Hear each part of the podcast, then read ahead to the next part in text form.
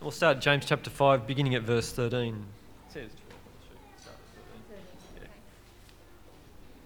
12, Yeah, page 856. Starting at verse 13. Is any one of you in trouble? He should pray. Is anyone happy? Let him sing songs of praise. Is any one of you sick? He should call the elders of the church to pray over him and anoint him with oil in the name of the Lord. And the prayer offered in faith will make the sick person well. The Lord will raise him up. If he has sinned, he will be forgiven. Therefore, confess your sins to each other and pray for each other so that you may be healed. The prayer of a righteous man is powerful and effective. Elijah was a man just like us. He prayed earnestly that it would not rain, and it did not rain on the land for three and a half years. Again he prayed, and the heavens gave rain, and the earth produced its crops. My brothers, if one of you should wander from the truth, and someone should bring him back, remember this whoever turns a sinner from the error of his way will save him from death and cover over a multitude of sins. Uh, friends, let's just bow in prayer. Father, we want to thank you for your word. We pray that uh, we would not be like people who just look at your word and then forget about it, but rather that we would be people who, whose lives are changed, whose priorities are changed, whose actions are changed. So we pray for ourselves now, and we pray for the children in, in Sunday school that you would uh, free our minds from distractions. Help us to focus on what uh, your word is saying to us and lead us into all truth, we pray. In Jesus' name, Amen. Now, friends, uh, the passage that's before us today is one which uh, arouses uh, strong feelings. Uh, and it's because it, it touches on an area of our lives which we uh, sometimes find is loaded with emotion, and that is the area of our health. Now, of course, if um, uh, for many of us, our health is not something which we particularly get emotional about. I mean, when you're as fit as a fiddle, uh, when things are going fine, uh, then the odd cold or cough or flu or the headache, you know, no big deal. But uh, if you're a Christian who is uh, suffering from a major uh, illness, uh, if you're suffering from something which is quite debilitating, even life threatening, then James chapter 5 uh, takes on a, a, different kind of significance for us. Let me show you why. Uh, I wonder if you'd care to open up your Bibles at James 5, and you'll find that on page 856 in your Pew Bibles. Let me read to you from verse 14. Uh, verse, verse 14 says this it says, uh, if is any of you sick, he should call the elders of the church to pray over him and anoint him with oil in the name of the Lord. And the prayer offered in faith will make the sick person well. And the Lord will raise him up. And so on. Now, uh, you can see why this verse may be very significant for someone who is really, really sick, can't you? Uh, it kind of leaps off the page at you, doesn't it? Uh, because on, on, first glance, it appears to promise that um, so long as this process is followed, and that is that the, the elders are called, the elders uh, pray over the sick person, they pray with faith, uh, that they anoint the, uh, the sick person with oil, then what's going to happen to the sick person? The sick person will be made well. They will be made well. The Lord will raise them up. It's not a uh, question of um, might be, uh, it's a question that they, they will be, that they will be made well. Now, there are some obvious uh, problems which have arisen from the way people have understood this passage and the way that people have applied the passage over, the, over time.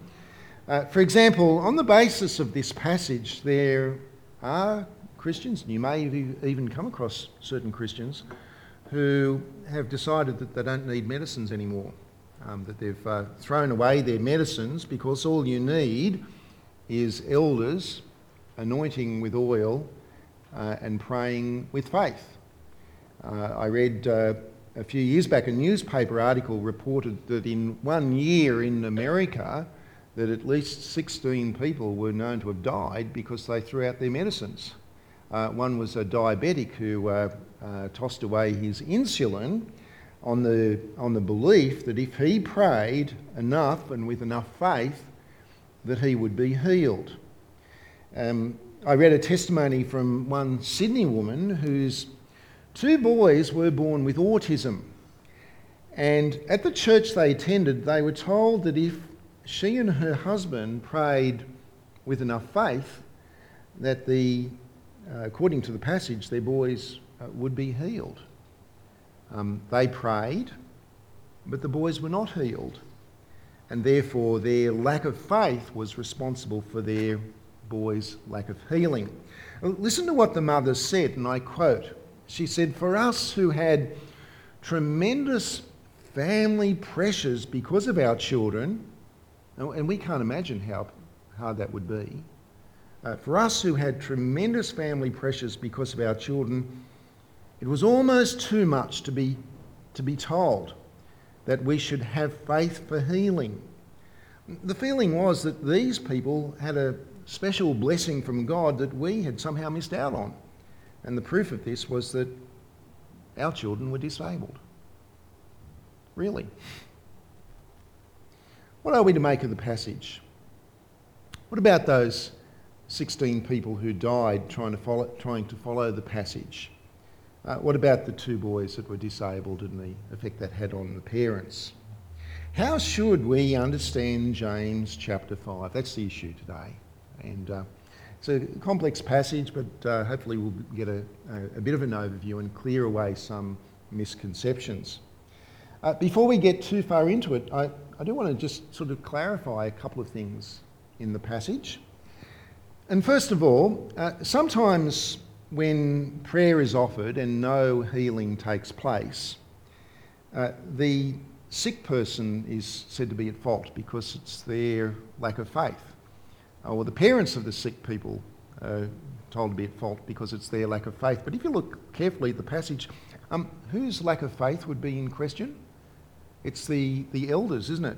Uh, it's because it's the elders who offer up the prayer in faith or the prayer of faith. Uh, and so it's the, the spiritual leaders of the church, not the sick person's faith, that would be in question.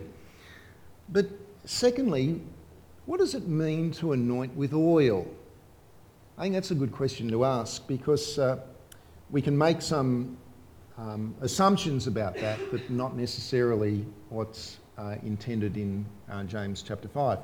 Uh, on the basis of this passage, there are some churches that have devised some fairly elaborate um, uh, rituals and ceremonies uh, for the sake of people who are, um, sick or even, even dying. Uh, ceremonies where, which have involved um, uh, special oil, uh, oil that is, has been specially blessed by special people. Uh, being used where it's believed that a, just a dab of this oil on the person uh, has some kind of a mystical or spiritual effect. In fact, it's led to the Roman Catholic uh, view of uh, the last rites. Uh, then, and this is what happens at the last rites, which is quite interesting because the very nature of the last rites is the person isn't going to be healed, they're about to die, but that's where it comes from. However, I think the issue here is a whole lot simpler than that because in the ancient world, uh, what was oil used for? It, it was, was actually common medicine. Uh, that's what it was used for. It was used for its uh, therapeutic value. Um, typically, uh, the kind of oil that's used would be olive oil or um, expensive myrrh or, or, balsam, the oil that comes from the balsam, balsam wood and uh, oil was, was poured on or was uh, uh, rubbed into a person in order to penetrate deeply uh, because experience had shown that oil, uh, when it is applied in that way had the effect of soothing uh, and imparting strength and imparting even beauty if you, you, look more beautiful, but also um, health implications. And um, you see that throughout the scriptures. Uh, Gilead in the northeast was uh, famous for its oils, and they talk about the balm of Gilead. Um, very, very helpful. Um, uh, balming uh, therapeutic oils. Because of the therapeutic value of oil, over time it took on a um, uh, more of a, it also took on a symbolic significance so that it was then used uh, in uh, ceremonies such as the um, person being made a king, because um, oil was seen as being such good stuff, they would actually pour oil on a person uh, in order to uh, symbolise them being made a king. In the New Testament, there are two words which are translated as to anoint. Two words in, in the Greek. And one of those words uh, is the word which is uh, used when oil is being used to make a person a king. And uh, that's the word which we, we derive the word Christ from, actually, the anointed one. The other word uh, is used to describe the application of oil as common medicine. And that's the word which is used here in James chapter 5. Uh, and so to anoint may mean the application, sometimes does, here it does, means the application of oil for therapeutic values. Um, by the way, that's why we use the word ointment. That's where it comes from. Oint, what's ointment? It's an oily substance with therapeutic value that we used for medicinal therapeutic uh, reasons. I, I anoint myself regularly. I get, I get headaches, I get stress headaches, and it's, it's often because of real tension in my neck muscles. And Cassie's got this U-Butte Chinese stuff, um, which is um, it's a I don't know what what kind of oils are in it, but it's it's it's fantastic. It comes in a little little bottle, and I just you know when I'm trying to get rid of a headache, like I did this morning, if I would do it quickly, I'd just pop a couple of Nurofens. But if I want to do it properly, I get out this ointment and I rub it up and down my neck, and it just penetrates and. Uh, it's great stuff. And before long, I don't, I feel much better. I don't feel sick. It's just a, com- we use it today, don't we? The, the good the other common um, substance that was used as, for medicinal reasons was, um, was wine. Uh, you know, the Good Samaritan, when he treated the fellow who was, had been bashed up, what, what were the two substances that he used? Uh, he used wine and oil. Uh, that's what he applied to this guy to make him feel better. Paul was writing to Timothy and he gives him some personal advice. He said, Look, because of these stomach problems that you've been having, um, just drink less water and drink more wine. I'll drink to that. so, yeah, it's, I think it's reasonably simple actually what it's saying here. All that James is saying in verse 14 is that the leaders of the church should be called by the sick person so that they can pray and they can bring some medicine, which in their day was oil for ointment. Um, and so, in our context, I, it seems to me that uh, the responsible thing for church leaders to be doing when someone's unwell is to actually pray for them and make sure that they've got the right med- medicine and medical help that they need which of course is far more advanced for us now. I don't think there's anything mystical about the oil um, in this context. But what about this unequivocal promise of healing? Because that's tricky as well, isn't it? Or, or of being made well, as it says there. Uh, when, we, when we read this passage, we tend to focus on the connection between prayer and healing but there is another connection in this passage as well, which we sometimes we often neglect, and that's the connection between sin and sickness. Let me show you. Um, verse 15, have a look at it. Verse 15, and the prayer offered in faith will make the sick person well. The Lord will raise him up. If he has sinned, he will be forgiven. See the connection there? Here's another thing which is, again, you can blame Mike Rader for this, for teaching me Greek. Um, you know how uh, in English, in any language, I think that one word can have multiple reason, um, multiple meanings, and uh, sometimes it's just context that helps you to work out what meaning it has in that particular uh, context. Uh, well, it's the same, you know, just like the word anoint. It's the same here in this verse because the uh, the Greek word which is translated here as to um, uh, to make this to make well the sick person. Uh, well, it, it may actually um, it, it actually literally means to save. It's the same word that's used uh, when uh, the Bible speaks about being saved from our sin, being saved by Jesus. Uh, it's, a, it's a word called sozo, that's the word. Um, and it, it, may mean uh, to be saved from sickness, uh, that is to be made well, or it may mean to be saved from sin, that is to be forgiven.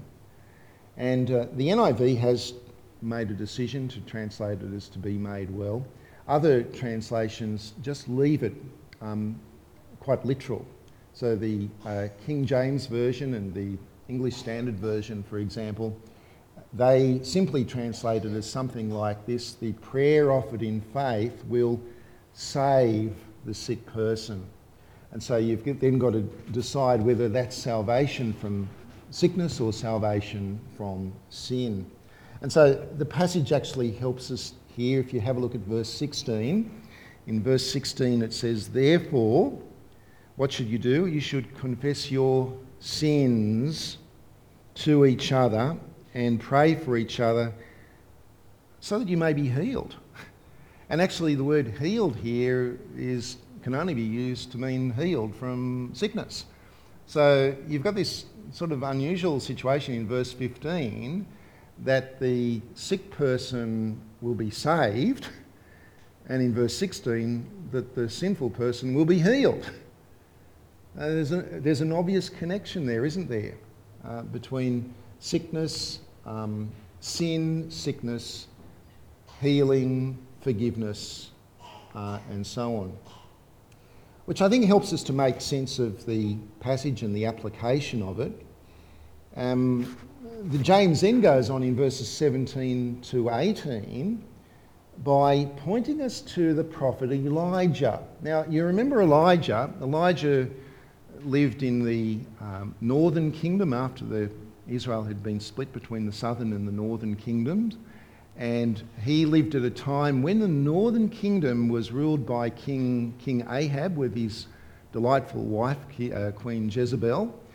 And Jezebel had introduced a lot of pagan worship, and the northern kingdom really was um, saturated in Baal worship. And in 1 Kings chapter 17, Elijah prayed for a judgment on the northern kingdom. And I would call this a, a judgment of um, a, a healing judgment. In a sense, it's like a judgment of mercy because he prayed for a drought so that the people might be humbled and turn back to God. And a bit later, he prayed for the end of the drought, and uh, it's another story. But uh, you can see there he's acted in prayer for the sake of the honour of God and for the sake of bringing people back to God. And so there's a connection between what James says about Elijah and what he then says in application to us. Because in verse 19 he says, My brothers, if one of you should wander from the truth and someone should bring him back, remember this whoever turns a sinner from the error of his way will save him from death and cover over a multitude of sins. So that's the overview. And, uh, you know, I trust that you can see a little bit about what the passage is about. Uh, there is sin, uh, followed by sickness, followed by the ministry of the church leaders, uh, followed by confession of sin, prayer for forgiveness and salvation, and being made well. Um, that's kind of the overview. Now, the Bible does speak about a connection between sin and sickness. I mean, first of all, it's um, sickness affects us all uh, simply because we live in a fallen world. We live in a world uh, where Adam has uh, rebelled against God, and we've inherited the sin of Adam. Uh, it is because of human sin, it is because of the fall of Adam, that sickness and death have entered into the world. And so that's why we all get sick. We share that in common with all of humanity. That's why we die as well. Uh, in the end, we all die of something malfunctioning, wearing out, or uh, whatever. And as Christians, we therefore look forward to heaven, don't we? Where there is no sickness, where there is no death, because there is no sin. We look forward to the, uh, to the, the new body, the perfect body that uh, the Lord will give us on that day. And so that's the teaching of the Bible that sin affects, that sickness affects all people because of sin having entered into the world. But secondly, the Bible also points us to the reality that sometimes God causes a person to become sick in response to a specific sin that they are committing. Um, we've just finished um, the book of Exodus uh, earlier on, and uh, you know, think about the um, the boils, the plague of boils on the on the Egyptians. That was that's a sickness, isn't it? I wake up tomorrow morning, I'm covered in boils, I'm feeling pretty sick. But it was, we know that that was in response to Pharaoh's rejection of God's word. It was a, a judgment that was taking place. Um, the, the church in Corinth, uh, interesting kind of church. Lots of, lots of messy stuff going on there. There was some guy was having off with his father's wife, and there was some congregation members were taking other congregation members to court. Uh, when they gathered together for uh, the supper of the Lord, which um, really in the New Testament, that's actually a, a meal that you'd have together as the church family. Uh, well, there were some people that were living it up and having a great feast, others didn't have enough food. And uh, the Apostle Paul in 1 Corinthians 11 says, actually, you ought to examine yourself before you partake of this meal. And because of your sin, in 1 Corinthians 11, chapter, uh, chapter 11, verse 30, uh, that's why some of you are sick, and that's why some of you have even died. So you need to repent of this. So it's a specific sin causing sickness in that congregation. Um, and in the, in the ancient world, uh, in particularly in, in Israel, and uh, it was commonly thought that if a person became sick, that they'd actually need to think about what was going on in their lives.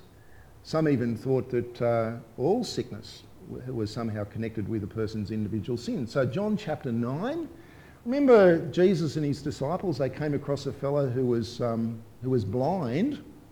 This really messed with the heads of the disciples because they couldn't figure out why what sin he'd committed to cause him to be blind because he was actually born blind. So they were thinking, well, couldn't be his sin. Was it his parents' sin? And Jesus, of course, has said, no, it's none of that. This man was born blind for another reason, that the, glory of God, God would be seen through him. Think about Job's friends. You know, Job, his whole world had fallen down around him, lost his family, lost his possessions, lost his health, and yet his friends, they were saying that there was some sin that he'd committed that was causing this. So they were mistaken, weren't they, in their diagnosis, because there was a completely different reason why God had caused Job uh, to allow Job to suffer that sickness, and that was a testing in relation to what Satan had said to the Lord about Job's faith. However, so there's the mistakes that people have made in the Bible, uh, always assuming that there's a specific sin that's caused this sickness. I don't think that's the mistake that we're likely to make, is it? I reckon we're more, far more likely to make the exact opposite mistake, and that is that when someone is sick, or even when we're sick, do we even think of the possibility that that might be because of a specific sin that, that has been committed? I don't think so. I don't. Th- well, maybe you're more godly than I am in that respect, um, but uh, it's certainly not my, you know, my evaluation of myself in that regard. Is I don't normally come to that, uh, even think about that issue, and yet in this passage we are confronted by the possibility that it may in fact be the case. Um, over the years, uh, myself and other elders and other you know, leaders in the various churches where I've been serving uh, have on occasions ministered to someone who is sick, and the thought has not even crossed our minds that there might be something else going on in the person's life that is causing this and that, and that this is actually God, a wake up call from God uh, for them in respect to. Uh, and yet, um, sometime later, we've discovered that around the time of the sickness, that the person was actually involved in, in, in serious, unrepentant sin. And understanding the nature of the sickness and the sin, the connection uh, started to become pretty clear. And then we found ourselves pastoring not so much to sickness, but rather to sin.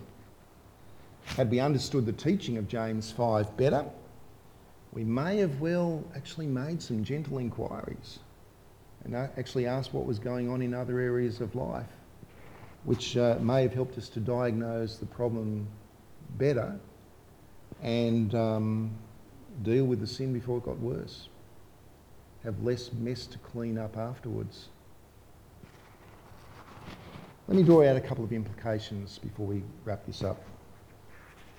The first implication is this that in our ministry to each other, whether we're elders or not, uh, we really ought not to shy away from dealing with sin. Um, the person, you know, if you do ask the searching question, uh, you, you may well be accused of not minding your own business um, or being judgmental and so on but that would probably be because you've actually asked the right question. Uh, you see, what does verse 19 say? It speaks of the person who has wandered from the truth. Now, wandering from the truth of God by, uh, by sin in, in, in, our, in a person's life will, will also mean sometimes wandering away from being truthful to one another. But if someone loves and cares for the, the sick person sufficiently to ask the questions and to address the issue, if someone should bring the person back to God, in verse 19, what have they done? They have saved the person. They've saved the person's soul from death. It's the same word as, to, as the word that's earlier used as to make well. They've saved the person uh, spiritually. Their sin will be covered. Uh, the clear promise in the passage, in verse 15 and in verse 16, is that the person who is sick because of specific sin, who turns back to God, will be saved. because Jesus died for them. And his death, friends, covers over a multitude of sins, all sins. And in verse 16, they may be healed, Lord willing, as we talked about last week. Um, on some occasions, the responsibility to confront sin will fall upon uh, elders in a church. And, uh, and that's why elders must be men like Elijah, uh, men of prayer, men who have deep uh, concern for, for God's honour, uh, men who have a, a, willingness to confront sin, uh, no matter the cost to them personally, and men who are willing to, who have a desire to, to save others. Uh, and so uh, there's, a, there's a backbone, there's a spiritual backbone that's required here for elders. Must be men like Elijah. Uh, but finally, the passage actually does not place the onus on the elders, does it? Uh, because who is the onus upon? The onus is upon the person who, uh, who is sick, the person who is, whose sickness particularly uh, has been caused by sin. Have a look at verse 16. It's a really important verse. In verse 16, James says, Therefore, confess your sins to each other and pray for each other so that you may be healed. Confess our sins to one another. That's hard, isn't it? You know, um, uh, I think what's this, this is not about walking into a, into a box with someone on the other side of a curtain who can't even see you and confessing that you've sinned and being told what, you know, it's not about that. This really um, is uh, predicated on the idea of relationships. That as a church, that we're not, we're not just here for a, an hour on Sundays. Uh, we're, we're a, a community of people. We're a family. We are brothers and sisters in Christ. Uh, and to, be, to have a healthy church life uh, will mean that we actually really interact with one another and get to know one another and love and care for one another, that we build relationships. If you're not building relationships with the church family, you actually need to start building those relationships. Uh, because here, if we are to confess our sins to one another, then actually means talking to someone who you know, uh, who you know loves you, someone who is trustworthy and godly, and someone who you can actually open up to and say, hey, I need some help here. There's an area in my life where I'm sinning and um, I just need to get that out into the open. I need to talk to someone because I need your help. I need your prayers. I need your guidance. And we can do that for one another uh, so long as we actually know one another and love one another and trust one another. I'm not going to go and confess my sins to someone who I barely know or someone who doesn't particularly care for me. But to have that kind, those kind of relationships, that, that closeness of relationship, actually enables that to take place. And it may be that there's, you know, one, two, or three people in the church who you would really feel confident to be able to do that with. I encourage those kind of relationships and um, for us to be building those relationships so that in our struggle with sin that we can be praying for one another because we know what it is that needs prayer for that we can be helping one another to repent and to grow in God, godliness. But it takes relationship, it takes honesty, it takes trust. In a time of sickness or in a time of health, to say to a fellow Christian, I've actually got a spiritual problem which I think is causing this sickness. And um, I'm involved in sin. I need your help. I need your prayer. Isaiah 50, 53 is really interesting in this regard because Isaiah 53 says of Jesus, the punishment that brought us peace was upon his shoulders, and by his wounds we have been healed. Spiritual healing. Let us avail ourselves of the healing of salvation. Let us be honest with one another about how our lives are really going in terms of our sin. And let us not be so shy that, um, that we would shy away from lovingly asking the delicate question to someone whom we love in the church. For remember the promise here whoever turns a sinner from his way saves his soul from death. Well, that's kind of the end of James, but not the end of the series. I felt that um, because of the uh, illustration that James gives there of Elijah uh, being a man of faith and prayer, and that the and the, the, the prayer of faith being so powerful, that uh, we actually ought to take the opportunity, not miss the opportunity, to do a bit of thinking about prayer and Elijah. So we're going to do that next week before we wrap up this uh, series on James. Let me just lead us in prayer now, though. Father in heaven, uh, we uh, come to you today acknowledging that we, uh, we don't always, we're not always honest about our sin, and that sometimes we uh, may actually experience sickness as a, a healing judgment from yourself to, as a wake-up call for us to turn back to you. Father, we pray that um, you would give us uh, such a, a, closeness as a family of your people that uh, we would so know and love and trust one another that we can open up and talk about these things.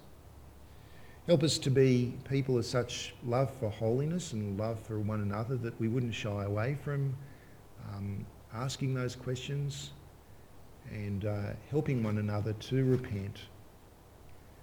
Father, we thank you for the incredible wisdom that we find in your word. And we pray that it would really shape our lives as individuals and as a church. Uh, and we do so to your glory. In Jesus' name, amen.